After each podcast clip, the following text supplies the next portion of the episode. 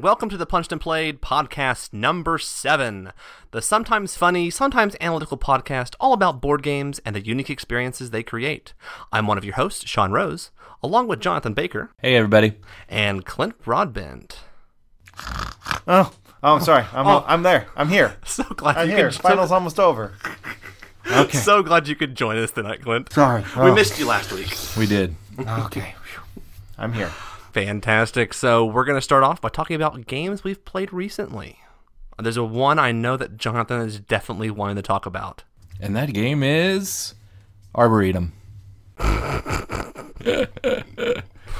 um, it's a beautiful game. You're, About trees. you're about going trees. to you're going to Arboretum first, really? Well, it's it's beautiful. It is Tell me pretty. about it. It's about trees. It's like it reminds me of a little bit of some elements of Lost Cities to a certain extent because on your turn, what you're trying to do is you're trying to lay down trees and form different paths. Okay, so it doesn't matter what cards you have in your path; they have to go in numerical order, and you can skip numbers. Mm-hmm. But the beginning tree and the last tree of your path have to be the same color. Okay, so you're laying down these cards. You get to add new trees of whatever colors in your hand adjacent to previously played trees. Okay. So you can get a bonus if you play an entire string or path of trees that are all the same color. So, for example, if you went, you know, two, four, seven, eight, they're all the same color. Usually at the end of the game, you'll score one point for every tree that's in your path. But if mm-hmm. they're all the same color and you've laid down four or more, and there's nothing else a different color in that path, you scored essentially double the points. So you Wow. score another four points or five points if you played five in the path. That's awesome. The trick is mm-hmm. that at the end of the game, you have to win the right to score that color path. And you do that by revealing when we score. So we're saying we're going to score the maple tree, which is which are the red ones. We all reveal how many cards we have of red and add up the value, the sum of those cards. Whoever has the highest sum of red cards left in their hand of seven at the end of the game wins the right to score it. So there's an aspect of possibly blocking other people from scoring the path you know they're going for. So hmm. if I so you have to balance laying down cards that match the color path you're going for, but also hold back enough in your hand to make sure you can actually score it. Because only one person gets to score it unless there's a tie or no one has any cards in their hand, then everyone gets to score it Oh, that's cool. It is it is very beautiful. It is- it- the artwork is really nice. I like it. I've played it with the full player count of four, played it with three, and I've played it with two. And I think I liked it better with two, in all honesty. And it scales pretty well. There's ten different suits, ten different colors of trees, essentially. And whenever you're playing with three players, you take out two suits. You're playing with two players, you take out four suits. Okay. So it, it, it's nice. Jonathan, you felt like it was a bit cutthroat. Um, a little bit. I think for me, one of the biggest problems is listeners is I'm I'm spatially challenged. So um, when we played, you know, Space Cadets, I had the worst time trying to pilot the ship around. I kind of got off a little bit on connecting my paths and just wasn't totally clear about what you know what how I could build off of the different trees and and and missed a couple little rules here and there. So I didn't do very well, and unfortunately, I felt bad for Noah because he had some nice paths going. But between you and me, Sean, we got him down to zero points at the end of the game. We took he couldn't score any of his nice paths. It was sad. that's happened in two of the three games that I've played the three player game and the four player game, where one player got absolutely no points. Wow. So it's a tough balancing act. It really is. But how long is it? It's about 30 minutes. There's a little bit of analysis paralysis because if you're not spatially inclined, you're trying to figure out what card am I going to put, where am I going to put it. I think, Jonathan, you did a really good job of just, well, put that down there. Yeah, I kind of I kind of I didn't give up, but I kind of just try to w- go with the flow a little bit and not overanalyze it too much because I know that's a tendency of mine. But yeah, there there is definitely a tendency of trying to over analyzing it a little bit of trying to figure out where the most optimal place would be. And after I laid down a card, I was like, oh my gosh, I put this on the wrong side. I should have put it over here, a bit more effective. And I'm like, well, what's done is done, and I'll live with the consequences. So, Who ended up winning? Um, I've won all three games I've played. Mm-hmm. Ringer. Yeah. Mm-hmm. I guess there's that what Emerson called the owner's advantage. So, Yes. yes. Yes. but I'm a very spatial person, so I like that Because again, you're building your path and you can think, okay, if I can get this other card, I can connect this and score big points. Then you have a backup plan. So it's really interesting. If you can kind of adjust to the cards you're getting, you can actually do some pretty neat things. It may not look like you're going for a certain color at the very end if you lay down the color you need. As long as the beginning and entry are the same color, you can still it still counts as that color path. So you get to map out the one path you want to score if you win the right to score it. So it is a neat game. I like it. I think it's short enough that I think it's I think it's good, but I, I don't think Jonathan's going to sign up to play it again. Mm-hmm. I'd play it again.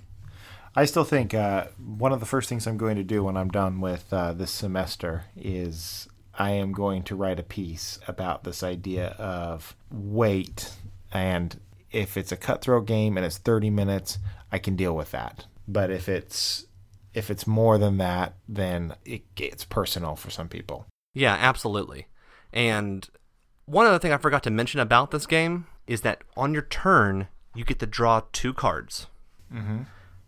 But every player has a discard pile in front of them. Kind of like with Lost Cities, how you have to play a card and you have to discard a card. Mm-hmm. The only thing is, is that you draw two cards, you play one card into your arboretum and you have to discard one card into the discard pile. Mm-hmm. So it's a balancing act again of trying to keep the cards you need to score, but also not discard the cards that your opponents obviously need to score their paths. I'm really excited. i would love to try it again. If I, if it is cutthroat, 30 minutes is is good cutthroat to me. I don't feel it's as, as cutthroat as Jonathan makes it. I mean, again, I guess I have really high thresholds of cutthroat. I, I can definitely see that the fact that someone can get completely shut out and they score no points. Okay, I, I can see that. That is kind of cutthroat. Yeah, but I, again, I don't think that there's like there's like one card that's like I cut you off. It's like, hey, this is part of my strategy. I have to hold these cards to stop you. Mm-hmm, absolutely. So I, I I don't feel like there there is luck in like what you draw and what you don't draw, but there's also a little bit of there's skill that can help ameliorate that. Yeah, and I picked this game up on a complete whim. I had not heard anything about it. I was just in the game store. I actually went to look for another game we'll be talking about in a minute, Roll for the Galaxy. But I ended up picking up Arboretum. The box art just kind of caught my eye, and I looked something up. I, whenever I go to a game store, I'm always on my phone looking things up on Game Geek. I want to see pictures and stuff like that. I'm like, oh, the artwork's really nice on this. Mm-hmm. So like, hey, I, I want to find short card games that just has a nice feel to it that you can kind of go back to. I don't think this this card game is necessarily that but I think it does some interesting things. So I picked up on a whim, and I'm overall I'm pretty happy. I'm a little nervous that it won't get much play, but overall I'm I like it. Lost Cities is one of my number one two-player games. So I mean, if you say it's very, if it has similar things or that kind of that feeling of if it's really good with two players, it's hard to pass up with for 30 minutes. Yeah, because I mean, it's like in Lost Cities, how you're having to lay down the cards in numerical order, and once you skip a number, you can't really go back. But because you're building your own paths, if you skip over a number, but if you draw the other numbers to help you kind of go up and around and connect it back, it kind of adds some elements of that as well. So it's interesting. I do like it. I think it's it's not quite Lost Cities for four players, but I think it does some things that remi- are reminiscent of that. Oh, so fun! I'm excited. So, Clint, what have you been able to play? Actually, I was able to sneak away and play a game of Five Tribes last week, and I really love Five Tribes. It's one of those games that I got the opportunity to play. I saw it on Board Game Geek, and it was getting a lot of buzz. I love Days of Wonder. I own most of the Days of Wonder games. And so I got this, and I have not been disappointed. I love it. It's a game, it's uh, one to four players it takes it says between 40 and 80 minutes and i could totally see it. that's a big wide swath but i could really see how that game could really cook keep going really fast but the two times that i've played we've had starters and it's been a, probably closer to 90 minutes 90 minutes plus but the main idea of the game is that you have a bunch of these different colored meeples that have different special abilities and you set them out on these tiles and your goal is to take these tribes and pick them up off the tiles and move them around the tiles and wherever you land or wherever you end up you take the meeple that you put in last you take up all the people of that of that tile and you get to do a special ability according to like the color of the meeple It is one of the games that I'm the most excited about in the past, I'd say in the past three or four years. It has a timelessness to it. It's a game that I'm looking at and I'm I'm playing and I feel like I just will not I'm, I'm not going to get bored of this game because while the moves every turn are different, the different interactions with the meatballs and um, and the special abilities that you can get from these djinns is really unique. And I played uh, the first time I played it, I, I I won. It was a great game. I won with like these yellow guys that that if I had majority with them, I'd get a lot of points. The second game that I played, I decided to go with these white guys that let me get these djinns that gave me special abilities, and I was able to combo one of those. And I didn't win; I ended up losing by a point, but I had a lot of fun and really kind of got into there are just a lot of different ways to win and i just think that this game is one that i could play 10 15 times close together and i just couldn't get sick of it Yeah, Jonathan, you've been hesitant to jump into Five Tribes. I really worry about my AP with this game. I could see me just totally over analyzing this. And uh, just, you know, I would push you guys up to the 120 mark, and I don't want to do that to you guys. But just hearing you talk about it, you're actually kind of wearing me down a little bit. I'm almost tempted to play. No, well done, well done. it really is I, hey jonathan come to the corner and play five tribes with me but uh, on, honestly i would s- i know i know you jonathan and i think that you would like the game i really think that there is this a time where you're just going to say you know you can just look the game actually speeds up closer to the end of the game. The start of the game is the slowest, and then it kind of speeds up, which is kind of is kind of weird for most games like that. But it is really a good game. I could not um, recommend this. I think this might be my game of the year from last year. So. Wow. I like how you your sentence actually said, "I cannot recommend this." oh, that's- uh, I I probably think you, I think you I think you forgot to mention enough. enough. Yeah. Yeah. Enough. I am so tired, ladies and gentlemen. So, Jonathan, talk about role.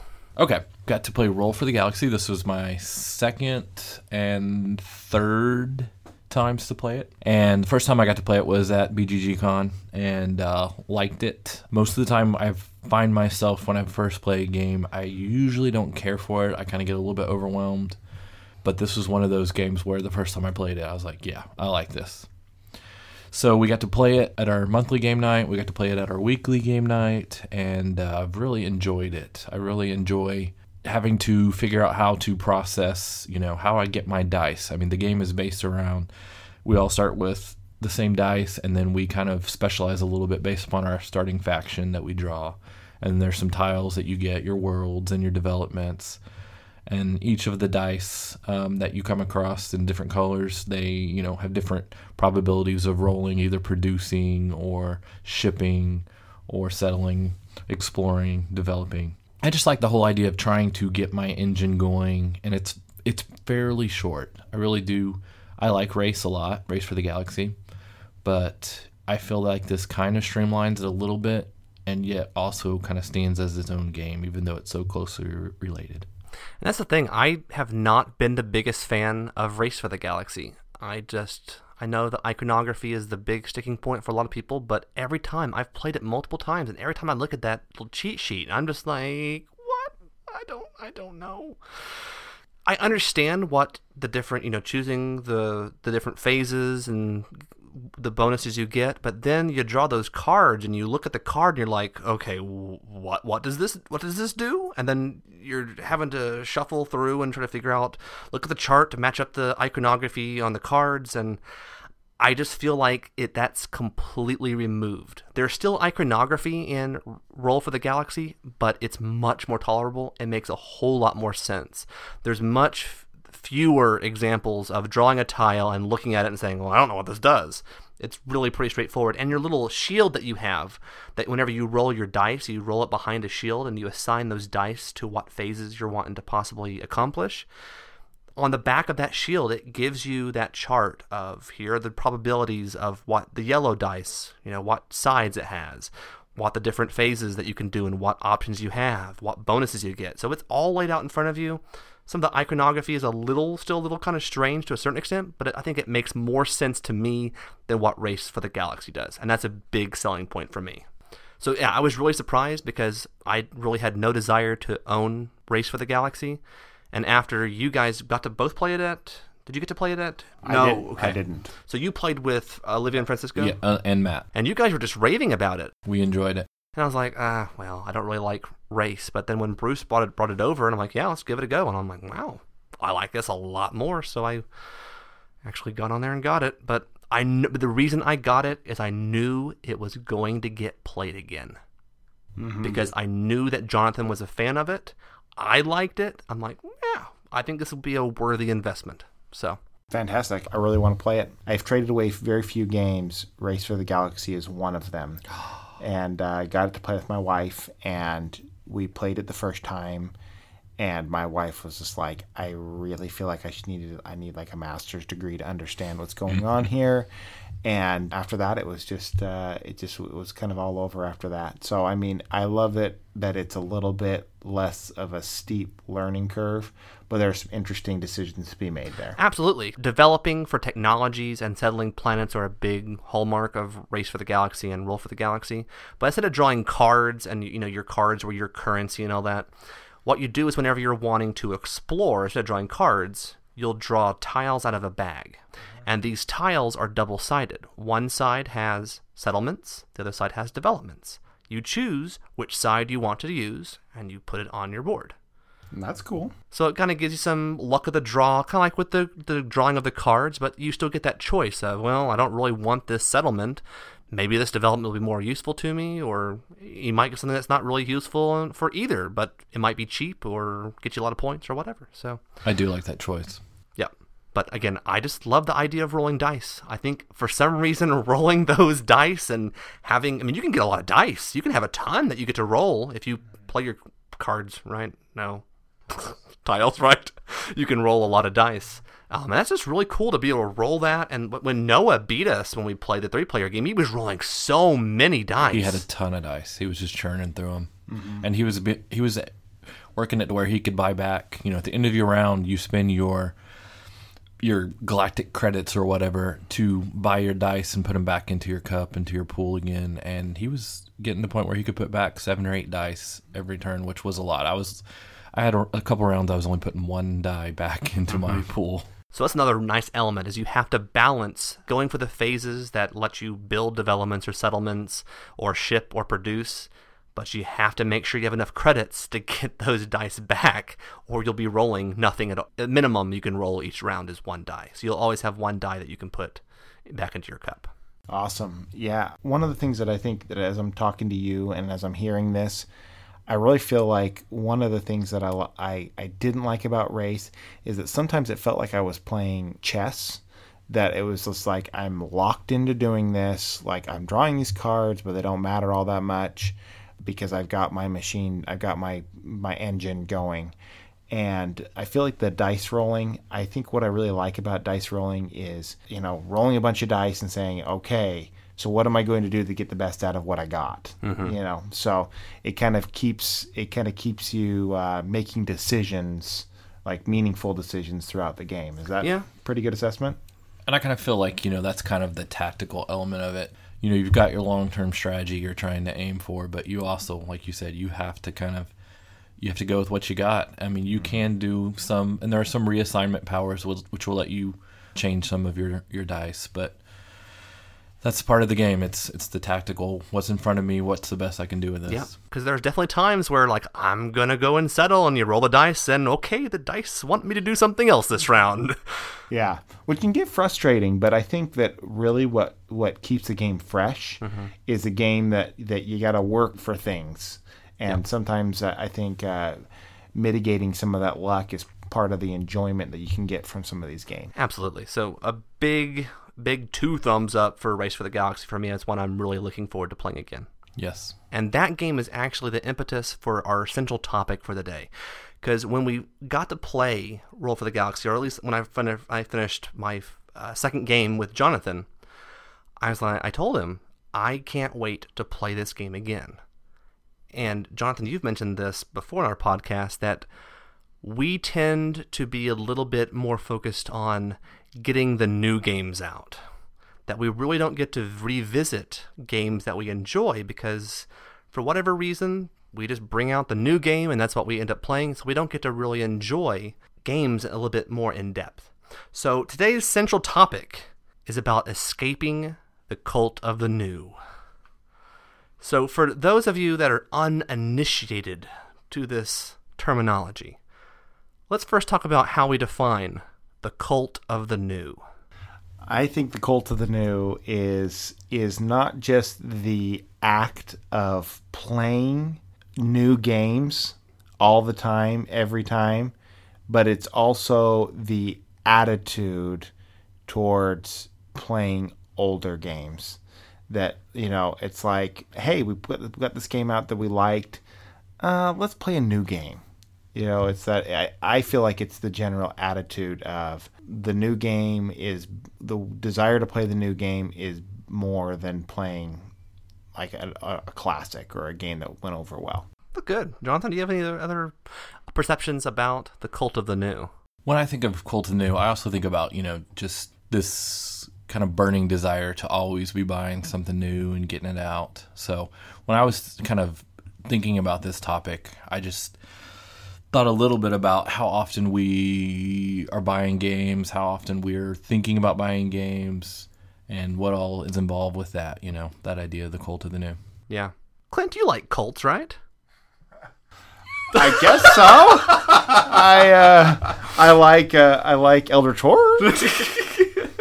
no, but I mean the thing is, is that I mean uh, part of it is I almost feel like that's the trend in board games that you almost feel like you have to keep up with the Joneses to a certain extent. Mm-hmm. Like there's this new hot game out, and like, oh, I don't want to miss out on this. Mm-hmm. And so I think I've fallen into that trap of constantly feeling like I need to purchase new games.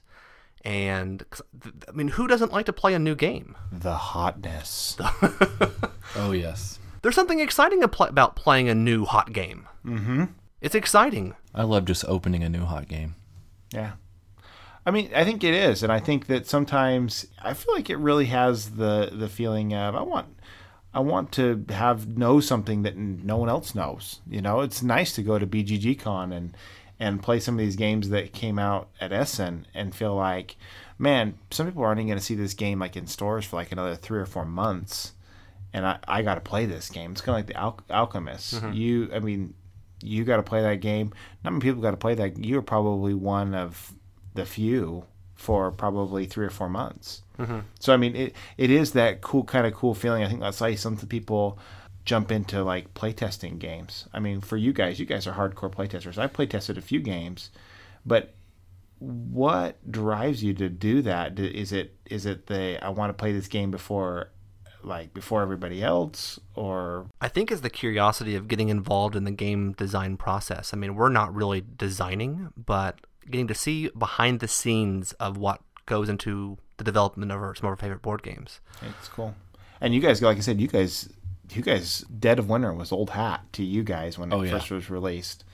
And so I got to play it like the first time, but you guys had played 15, 20 times before me. Yeah. And you guys were old veterans, but I mean, that's kind. Of, I think that's kind of cool. I think it's a draw for some people. I don't know. And for me, I kind of feel like doing play tests might be a way for me to kind of scratch the getting exposure to new stuff mm-hmm. but not sacrificing other things that I value in games. Because I feel like part of the problem with the cult of the new is that as you're buying new games, other games that maybe you got to play once, they kind of get pushed to the side.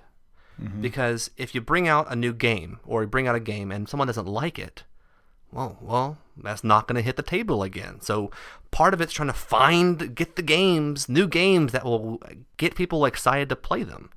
Yeah. And I, I don't know what caused that shift of wanting to play the same game. I think that is the biggest concern that I have regarding the cult of the new is that we don't get to enjoy the games that we own more than a couple of times. Yeah. At least for me, I find it very, very difficult to get some of my games that I like a lot back to the table just because we're constantly jumping from game to game.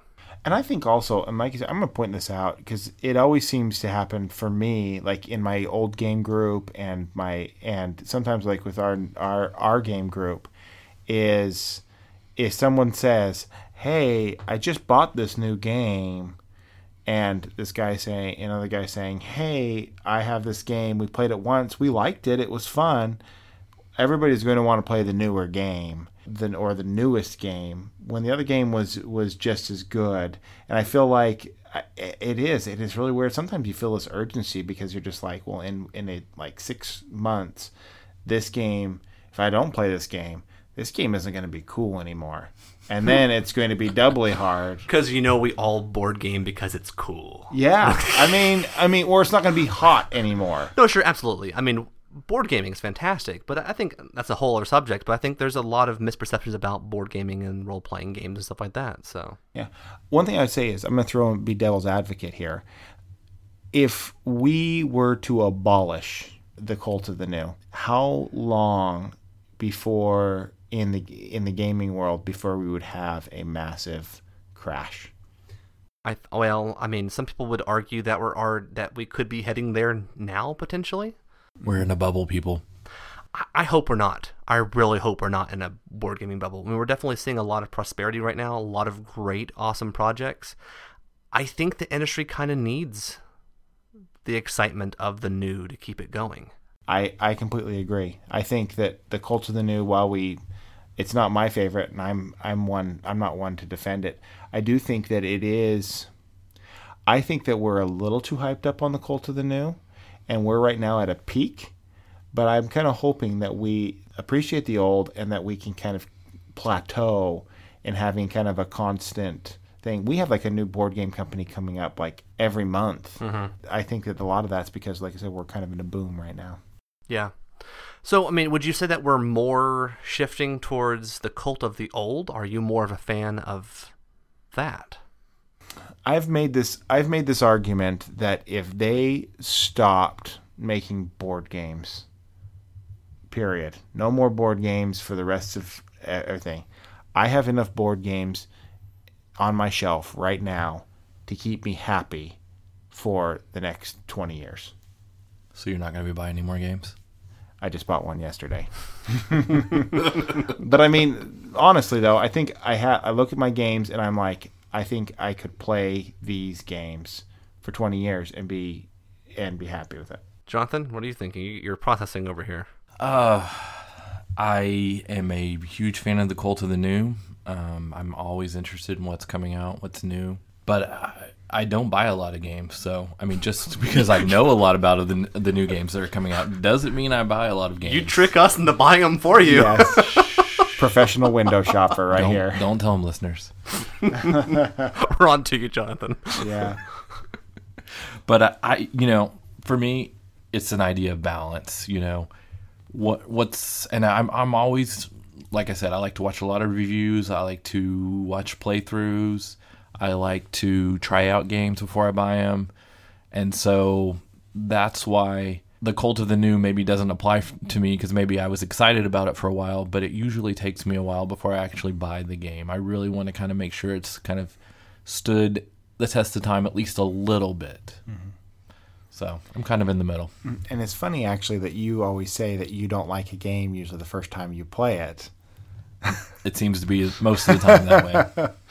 That's kind of becoming his his gauge of whether or not a game is something he really really likes because if he enjoys it the first time he plays it that's kind of been the trend he's noticed. See and this is this is another thing i mean we could really discuss a ton and i know i'm i'm i'm yammering but one of the things that is interesting that i'd throw out is are we starting to design games that are all sizzle no steak that are like flashy to get get you to the table and you play it once and say oh yeah that's great but if you played this game five or six times it would kind of, meh, it would it would lose it would lose its its flavor. Sure. Uh, after doing it, I think that we speak with our wallets. A lot of people say that you know we speak with our wallets. I think that if we continue to buy the sizzle and don't go after some of these games that have some solid, deep gameplay, I think that we I think in a lot of ways we we may start pushing the market, the board game market, into all these sizzle, play two or three times and be done with it type games. Let me ask you this, Clint. How many video games have you played more than once? Oh, f- probably five, five or six. Probably. and I imagine, I imagine you've played it a, a grand. since I was five years old. Yeah. Okay. So I think that's the thing. When you talk about, it's kind of replicating that trend in video games. Even in video games, they're talking about replayability. They want games that last 100 plus hours. Sometimes I don't want a game that, especially not in board gaming, that lasts that long. Mm-hmm. But that's a trend in, even in board games. We want, everyone's talking about, well, is it is it replayable? Can I do play it multiple times? But the cult of the new has becoming so pervasive that is replayability really that big of a deal for I don't know. It just seems like the cult of the new is so big, but we're always talking about replayability. That's why people dog on uh, Legends of Andor because they feel like, oh, it's only got five cam five missions. That's there's not enough replayability in that. Yeah, I think you're right. I think also I'm looking at it and I say, you know, for me as a gamer, I look at my games and I look and I see what games I, I haven't played. And then I see a bunch of games that I've played maybe once, mo- at most twice. And I would say those games probably consist, I'd say 30% of my collection. Wow. I've played once or less. And I think some in some of the way, I leave it there knowing I'm going to get to play it at, at some time, you know, and I'm excited to bring that out, but I'm not in a rush to. Yeah. But uh, I think that uh, the one thing that I feel, and I felt this way for like the last year, is this feeling of I really want to get some old games to the table that were great games, but we just don't play them anymore. Yeah. You know? And for me, the cult of the new and the cult of the old, it this dichotomy does not work for me. I think it definitely is somewhere in the middle. Because I think that if there's a new game that you want to get and you want to play it multiple times, fantastic. Or if there's an old game, I don't think it really is an argument of old versus new. I think it's about how much we're, time we're willing to put into exploring the depth of the games we have mm-hmm. it doesn't seem like we're wanting to actually dive into a game to master it, Yeah. to really kind of explore all the strategic depth. And some games don't have a lot of strategic depth, but there are plenty of games that we own that we just don't revisit, and I don't understand why we don't. You know, so that's that's my argument with the cult of the new. I don't think it's an issue of new versus old. I think it's all about how much time you're wanting to spend with the games that we own. Yeah. I think we're an on demand people.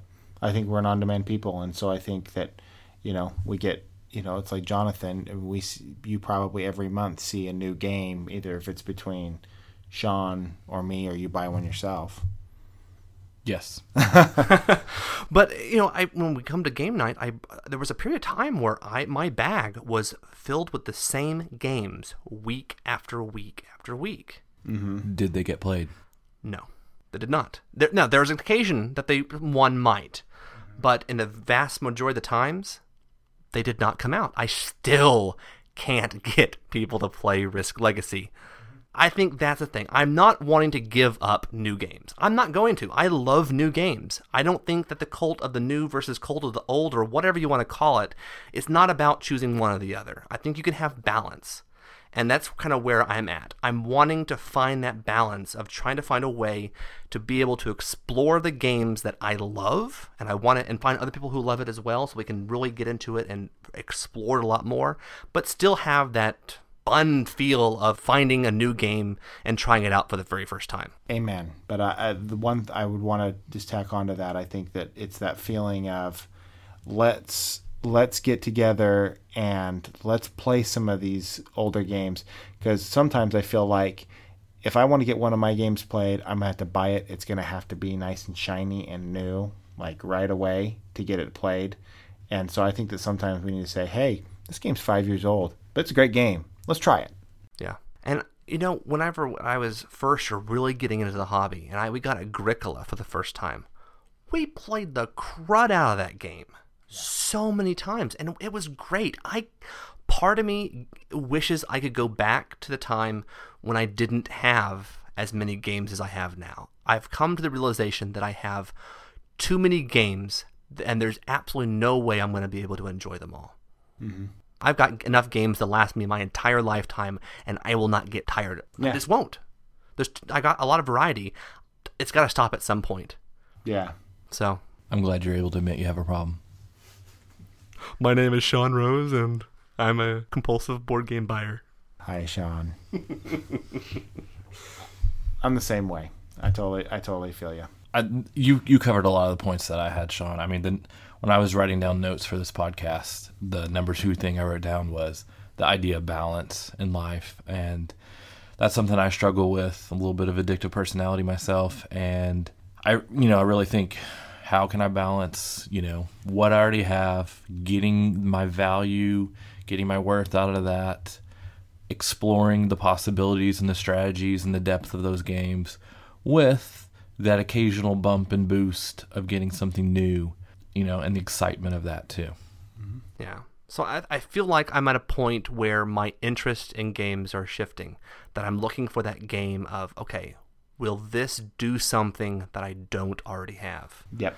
And I feel like this is another problem with the cult of the new. It's like, I guess it's not necessarily a problem, but someone puts out a game, and then someone comes out, takes that feel of that game, and adds something new that makes it better. And I'm thinking in my mind, for example, Machikoro, and then you got Valeria Card Kingdom. I feel like that it took the foundation of Machikoro, which was a neat mechanism, mm-hmm. but added some more depth to it that makes it a better game. So, I mean, where do you draw the line? Are you going to keep adding new mechanisms that make it, oh, look, this is brand new? Got to constantly upgrade. I'm, I'm getting tired. I'm getting tired of it. My thing now that I do is I just I'm patient. There are a bunch of other games that I mean there are some games that I want, but I feel like I don't need this game. If it goes on sale for like 50 plus percent off, I might grab it. But there are some games that I'm just I can be I can be patient on. I can uh, that's kind of what I've come to now. You know, if you've got some spare patience, please send it my way. you do. I am so glad that I've come to this game group. I have a kindred spirit. I, I was the game. I was the game guy for my group. So Absolutely. So this begs the question: Do we want to escape? And if we do, how do we do that? I think you you got to be thoughtful about it. You know, because I think I think you got to be got to think about it. And like I said, I think this has kind of been a good wake up call in thinking about it. And then I think you really just got to make, you know, you got to look back and you got to kind of look and find the fire for some of these other games. You know, and not just keep checking the hotness on the ticker for for BGG. Yeah. But I mean, but for me personally, I feel like I want to distance myself a little bit from it. Mm-hmm. It's not you, it's me. Let's take a break. I think for me is maybe committing to finding a game that maybe the group can find some consensus on, right? Mm-hmm. And that can be tough sometimes. We have different interests. We can find some commonalities of things we, that we like, but it's really tough to find that game that we're all really excited about and be able to play it multiple times. So I'm kind of curious are there games that you would personally like to play on a more consistent basis? Yeah, of course. Which ones? Roll for the galaxy. Seriously, after we finished playing it the other day, I was like, you know, you're packing it up, but can we not just play it one more time? But I didn't say it. And I think right there, just because Race for the Galaxy is new, I mean, it was released at Board Game Geek Convention this last year in November. Mm-hmm.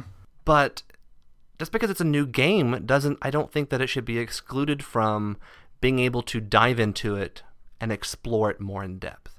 That's where I have the problem of just drawing the line between old versus new. I think it's about the mastery or just getting or if you can think about a relationship, is it a fling or you're really looking for something more meaningful from it? Yeah, So I feel like we have a lot of flings with our games right now. a lot. But we really don't have any deeper relationships with them. Mm-hmm. That's really hokey, but that's the best I've got right now. we take our gaming ad- addiction seriously. I love my games. Do you want to marry him? It depends. Jonathan shaking his head at me. and cringing. So, Jonathan, are, I mean, I mean, or Clint, are there any other games that you just would really love to be able to get out and play more consistently. One of my favorite games, and I've said this before, I don't even own it, is the Through Through the Ages. And I am very, very close to after after uh, some of our discussions on this podcast. I want to get nations, but I want to have everybody sign a petition that if we play nation, if I get nations, we'll play it at least three times. Three times. And for me, here's the thing. I feel like it's really kind of sad that we have to commit ourselves to saying, can we at least get three games in, please? You know? Mm-hmm. And it's a longer game. I mean, it's that's, not. that's the thing. That's another question I really had is for those games that I really want to explore more, I think it needs to find kind of that sweet spot in terms of the length. Can we do Nations of Dice game? If that's what's going to make you happy, Jonathan, whatever you need, sweetie. Yeah. so I mean, it- there there are some that one that one's a game that I really want to play. I mean, I've always want to keep playing Robinson. I really want to play some of these scenario type games. And for me, I think that's one of the big things. Mm-hmm. I I want to do a scenario. I want to get through Mice and Mystics. I want to do Imperial Assault. I just want to do something. Again, even the idea of Risk Legacy. Oh, we got to play 10, you know, 15 times. No one's wanting to no one's wanting to do that, but, mm-hmm. you know, Imperial Assault, awesome theme. We we can't even seem to get a campaign of that going. So Yeah. I think it's going to have to be a conscious decision by the group Yep. to really want to try to make a change. Not again, not swing in the opposite direction, but to maybe make a conscious effort to try to have a little bit more consistency and explore a game a little bit more. Yeah. So I'm really excited if we're on board to try this. So, are there any other games that you'd really want to be able to bring out more on a consistent basis to explore it, the depth a little bit more?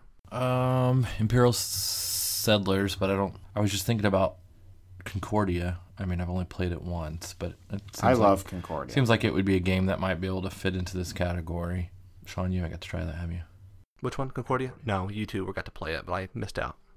So, but that's the that's kind of leading into this little crazy idea that we've come up with. So, tying in with this idea of trying to distance ourselves from the cult of the new, at least to a certain extent, we're gonna start the Punched and Played Board Game Book Club, or the PPBGBC for short. or, you know, we'll just call it the Board Game Book Club. Each month, we're going to choose a game that we intend to play multiple times for that month. At the end of the month, we'll come together, we'll discuss our thoughts on the game, the depth, the strategy, just whatever our experiences have been.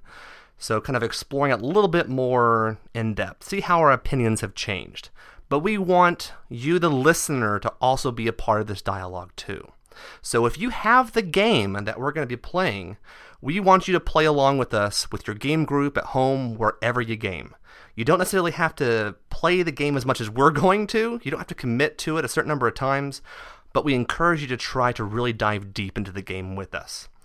Then we want you to share your thoughts, your perceptions as you play on our website at punchedandplayed.com. We're going to start a thread on there. So you can go into the discussion board, add your thoughts. We'll be on there. We'll be adding our own thoughts as well. So as we're going through, we'll add our thoughts, our perceptions, and it'll kind of see how it's changed over the month.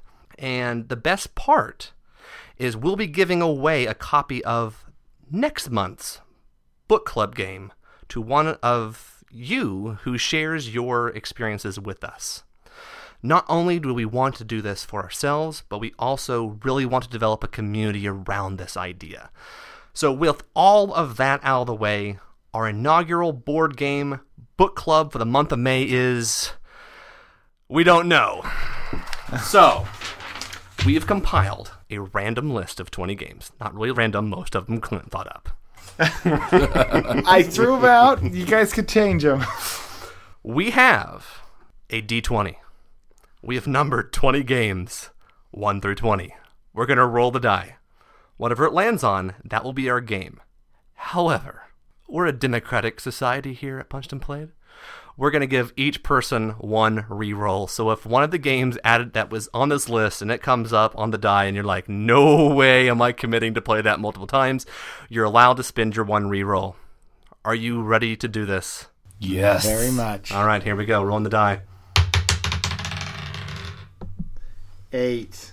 That brings us to Caverna or Agricola. We couldn't decide.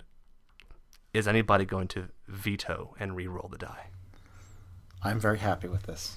Jonathan. Oh, you're thinking about it. I really am thinking about it because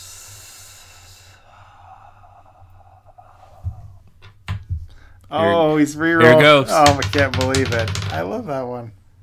18. Five tribes. dang, I'm So sorry. one away. That was so. That was perfect. That was. That was so perfect. So we put three newer games on the list at the end. We had Five Tribes at 18, Roll for the Galaxy at 19, and Imperial Settlers at 20. There's one away. Jonathan was really pining for a 19 so he could play Roll for the Galaxy. And the one game he was really like, I don't really want to do this was Five Tribes. And he just rolled the 18 for Five Tribes. okay, Clint, I know you're not going to veto it. I am going to. I, I'd be okay with playing Five Tribe. Are okay? Are you sure? I've got the die on my hand. I'm about to drop it. I mean, Jonathan gets two I'm- rerolls. no, no. I am fine with Five Tribes. If you want to reroll, I'm fine with that also. How long does Five Tribes take? 40 to 80, 40 to 80 minutes. That's a rather odd time frame. It's probably pretty But- honest though. By the by the fourth week, by the fourth week that we play this, we'll get it down to 40 minutes. I'm torn between. It's not hurting my feelings. It doesn't hurt my feelings. I got to play it last week. I haven't got to play Five Tribes. Yeah. So this is a great opportunity. Fantastic. But here's the thing: is it wrong for us to go with against the tie? I mean, again, my argument is it doesn't matter if it's a new game or not. It matters if you're going to explore it in depth. It's a great game. But I am I'm okay with you uh, with you re-rolling it if you want to. You just want to push your I'm luck. fine. You just want to push your Yeah, you're trying to. Yeah, yeah, that's exactly what's going on. Okay, okay, I'm gonna do it. I I want to play Five Tribes. I really do. if you reroll, you can't play Five Tribes though. Really? If we if, If we I roll another 18, I will. we, if we land on Puerto Rico or Power Grid, it is staying there. I will not re-roll it for you. I, see, I, I love Power Grid, but I do. I love Power Grid, but I don't know. He didn't say Los Puerto Rico though. Yeah. You caught me. All right. Let's gamble. Let's gamble. What's all I Okay. get? Five. Pandemic. Hmm. Clint, it's all you're the only person that has a reroll.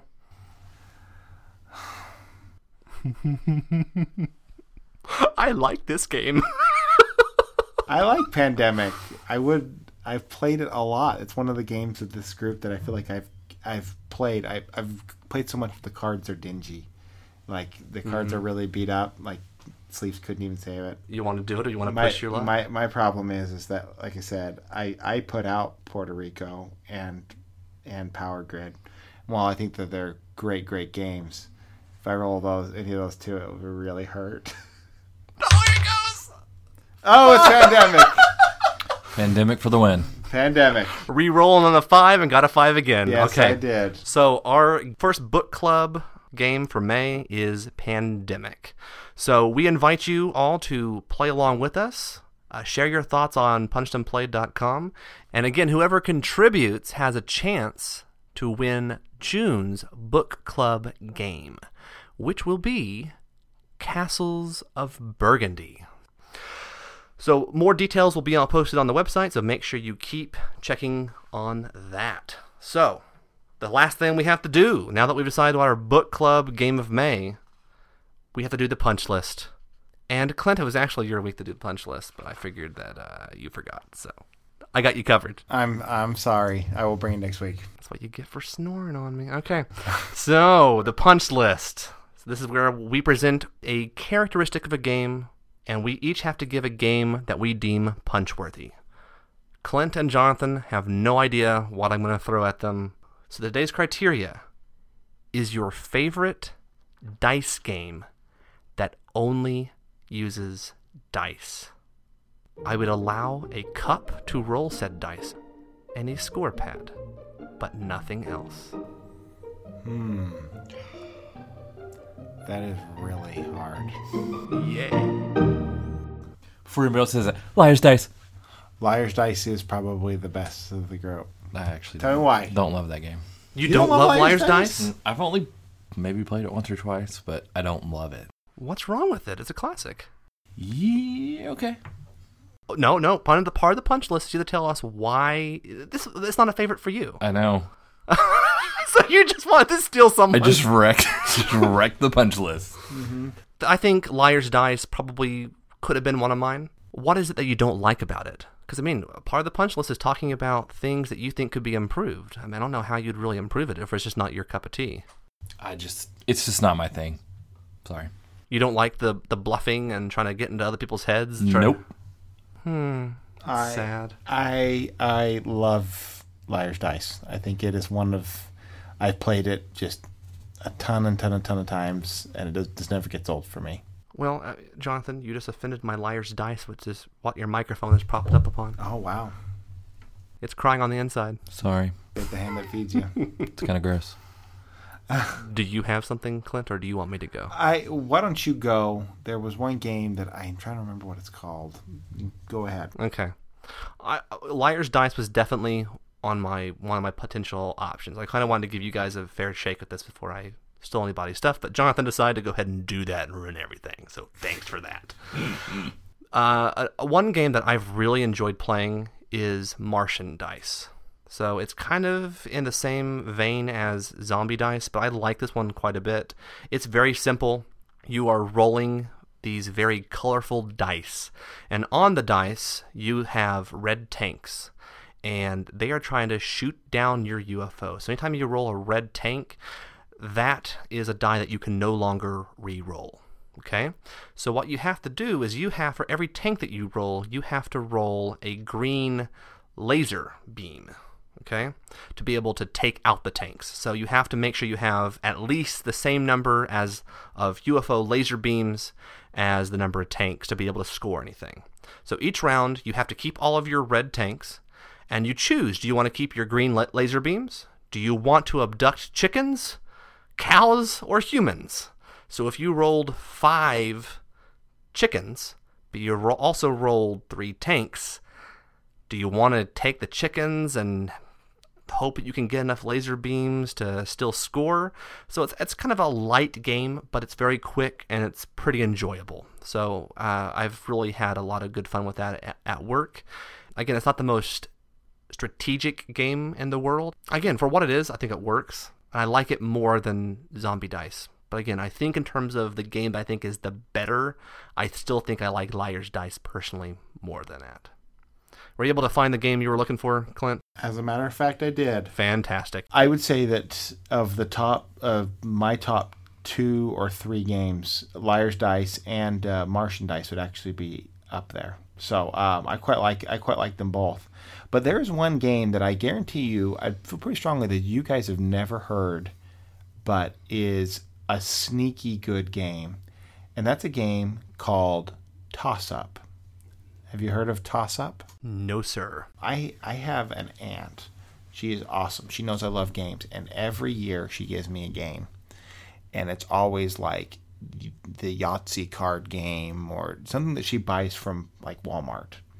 And one time she gave me this game, and it is it's called Toss Up, and it's just it was literally it's a small little gray. It's a little purple box. I would say it's no greater than uh, a racquetball, a tennis ball. Just and it's just flat, and it holds ten small dice. And on the dice there are there's green, there's there I believe there are four greens, a yellow, and a red on each side of the dice, and there are ten dice. And what you do, the the game is extremely simple. You you pick up all ten of the dice and you roll the dice, and any green dice you you roll, you score. You move them off to the side, and then you can choose. You can either say, "I'm going to stop. I'm going to score that amount of points," or "I'm going to roll." Mm-hmm. You and if you get more green dice, you get to score those green dice. and you can keep rolling. And if let's say that you roll all ten green dice, which would be super sweet, you can decide if I, you know, I'm going to keep on going. You can grab all the dice again. You get ten points for that, and you keep and you keep rolling. You can go up as high as you want, but if you roll a red and no greens, Mm-hmm. you you bust and you lose all those points. Interesting. Totally, it's it is super simple. Push your luck, but it was a blast. I mean, total good group game. It actually has some really weird things because you're like you want to chuck ten dice, but also you let's say you get eight green dice, you're gonna pick up and grab. You're like, well, I I'm rolling two of these dice. I could I could but I, I could easily bust. Mm-hmm. I've seen people roll like seven or eight dice and they rolled a bunch of yellows and a couple reds mm-hmm. and busted. I mean, it's a really really fun push your luck. I I equate it very much to something like Can't Stop mm-hmm. is a is another great push your luck game. But I mean, it's the thing I just barely checked online, and you can still buy it at Walmart for like five bucks Oh wow. buy it. It's great. You can fit it like it, you know everybody's talking about these micro games. Mm-hmm. You can fit a micro game. I mean, seriously, fit it in your front pocket. Five bucks. I really highly recommend it. It's, it's highly Fantastic. Good. I learned something new today. And uh, but Martian dice does have you beat a little bit because you had to roll thirteen dice in that one. Oh, congratulations! Was it? Is it five dollars? Uh, no, but No. it's it's really It's pretty good price. Tasty Minstrel Games actually printed too many of them, so this is actually fairly affordable on Amazon right now. So, uh, and one thing I didn't mention about Martian dice is that you can bust too. So essentially, if you've already abducted chickens, okay, and then you roll and you can't abduct you can't abduct chickens again. So once you abduct them, you can't do it again. So if all you rolled was chickens your next round, or you can't claim anything that you bust and you don't score anything. So you can abduct uh, chickens, cows, and humans once, and whatever color you of that you take that set and you don't roll them anymore. So, but as long as you roll something you can keep each round, you can keep going and push your luck. I do like it a lot. So one thing we didn't actually talk about what Liar's Dice is. I mean, it is a classic, but essentially, John, Jonathan's still shaking his head about Liar's Dice. it's you we each get five dice. We roll them, right? And we it's secret, and so we have to present like we think that there's going to be four threes, and that's across the entire table. So everyone who's playing the game, we're bidding that we think there's going to be four threes in amongst everyone's cups. And so the next person can either raise it up in terms of the number that matches the number of pips. So they could say, "Oh, I think there's going to be five threes," or they could say, "Okay, well, I'm going to raise up the pip value. So I think there's going to be four fours, for example." And we keep doing that until someone says, "No, I think you're lying," and then everyone reveals, and then we add them all up and we see who is victorious. If you called someone out and they were lying, then that person who is lying loses a die. Person who called out and they were wrong, they lose a die. So it's a pretty much a player elimination game. You keep doing it, trying to get into people's heads. It's fun. I think you should give it another go. Again, I got this nice fancy box right here. Don't you want to play it, Jonathan? No. Well, it's worth a shot. So, all right, that brings the conclusion of episode number seven of the Punched and Played podcast. As always, you can like us on Facebook, follow us on Twitter. You can visit us at punchedandplayed.com. Again, make sure you keep an eye out for whenever this podcast goes live. We will have an article on there about our board game book club. So definitely check that out. So again, if you want to try to win a chance to get Castles of Burgundy, make sure you go into punchedandplayed.com and share your experiences as we explore the game Pandemic together for the month of May. All right, until next time, remember if you're going to punch 'em, make sure you play 'em.